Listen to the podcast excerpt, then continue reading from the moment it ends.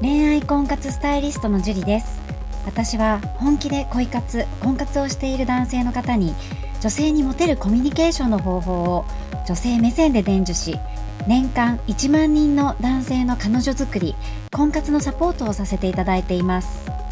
ポッドキャスト恋愛婚活スタイリストジュリの野獣でも美女を捕まえるテクニック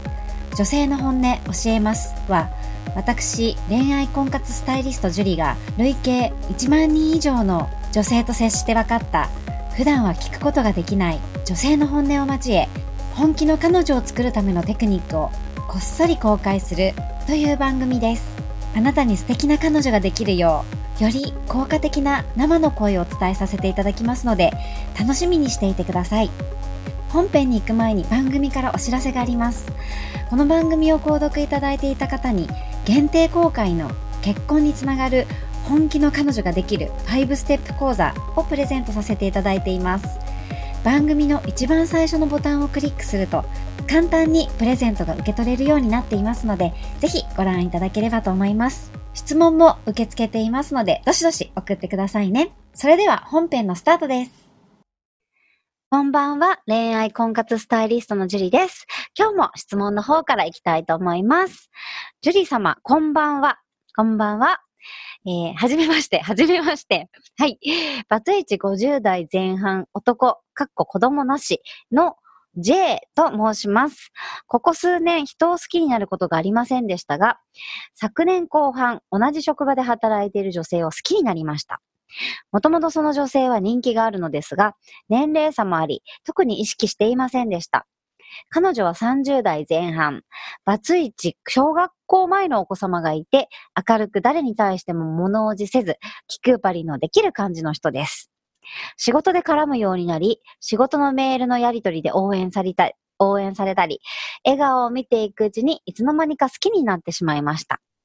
先日二人で話す機会を作り、一緒にいて心地よい、笑顔で元気もらっていると伝え、すごく喜んでくれました。かっこ社交、社交辞令も含む。そして、迷惑でなければ、今度ご飯に食べに行こうと誘いました。仕事帰りにお子さんを迎えに行ってるので、そこを調節しないといけないと、いけないけど、一応 OK をもらいました。今、週単位で希望を伝え、可能な具体的な日にちを確認してもらっています。まだどうなるかわかりません。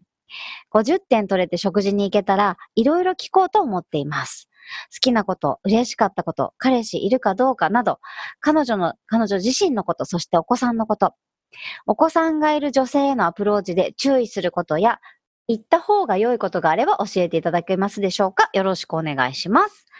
はい、ありがとうございます。J さんすごい素晴らしいですよね。なんかこう、ちゃんと相手目線になって、相手の意見を聞こうとしているとことか、ね、相手が喜ぶような言葉を言って差し上げているっていうのが、ものすごく素晴らしいと思うんですね。だからこそ、OK をもらったと思うんですけれども、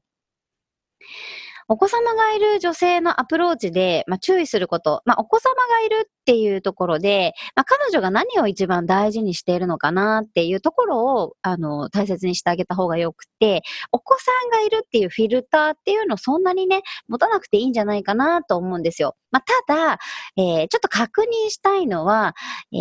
今のね、彼女のベクトルがどこに向いてるか。子供がもう本当にもう一番みたいになっちゃってる時に、えー、子供がいるからみたいな体で話すよりは、一人の女性として見てあげた方がいいと思うんですよね。で、えー、その子供がいるからこそ一人で頑張っていること例えば、なんかこう、力仕事とか必要だったら行ってねとか、そういう、なんだろう、子供がどうのこうのっていうことじゃなくて、男としてあなたを女として見てますよっていうところをちょこちょこ入れてった方がいいと思うんですね。で、お母さん扱いしないことですね。強いて言うなら。お母さん扱いしてしまったら、やっぱりね、あのー、まあ、その、子供にどれだけの、こう、力量を入れてるかどうかにも関わるんですけれども、あの、女として見られたいと思ってるお母さん方って結構多くって、女性として見られなくなって寂しくって、それでね、浮気しちゃう人とかもいるし、旦那さんにね、あの、女として見てもらえないとか。だから、僕は、その、お母さんとして見てるんじゃなくて、あなたを女性として見てるんだよっていうのを、その、ストレートな言葉は言っちゃダメなんだけれども、そういう体で話してあげると、女性もね、えー、安心するんじゃないかなって、一人で頑張んなくていいよみたいな。なんかあったら相談乗るよとか、いつでも連絡してねとか、一人で抱えないでねっていうところを、えー、言ってあげるといいんじゃないかなと思います。お食事ね、えー、日程決まることを願ってます。楽しんできてください。では、今日はここまでになります。ありがとうございました。この番組を聞いているあなたにプレゼントがあります。受け取り方は簡単。ネットで恋愛婚活スタイリスト樹と検索して、樹のオフィシャルサイトにアクセスしてください。次にトップページの右側にある無料動画プレゼントをクリック。表示されたプレゼントフォームにメールアドレスを登録して送信するだけ。ポッドキャストでは語られない極秘テクニックをお届けします。また、質問は今から申し上げるメールアドレスにお願いします。info アットマーク juriarima.com ク juriarima.com です。この質問の際には、懸命に、ポッドキャスト係と明記してください。それでは、次の回を楽しみにしててくださいね。